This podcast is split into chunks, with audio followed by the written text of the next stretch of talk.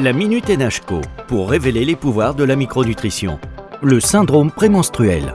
Maude Bellicki, directrice recherche et développement des laboratoires NHCO Nutrition, spécialiste français des acides aminés et expert en micronutrition. Le syndrome prémenstruel, c'est important d'en parler. Et ça se fait de plus en plus, car les femmes, elles n'ont pas à subir ce syndrome qui est lié à la période de l'approche des règles. Une femme sur trois environ ressent des symptômes physiques ou psychiques, ça peut être des douleurs mammaires, des maux de ventre, c'est-à-dire les douleurs pelviennes, des baisses de morale ou des fringales par exemple. Ils sont tous très variables d'une femme à l'autre, mais ils ont tous en commun d'être suffisamment intenses pour perturber la qualité de vie de ces femmes.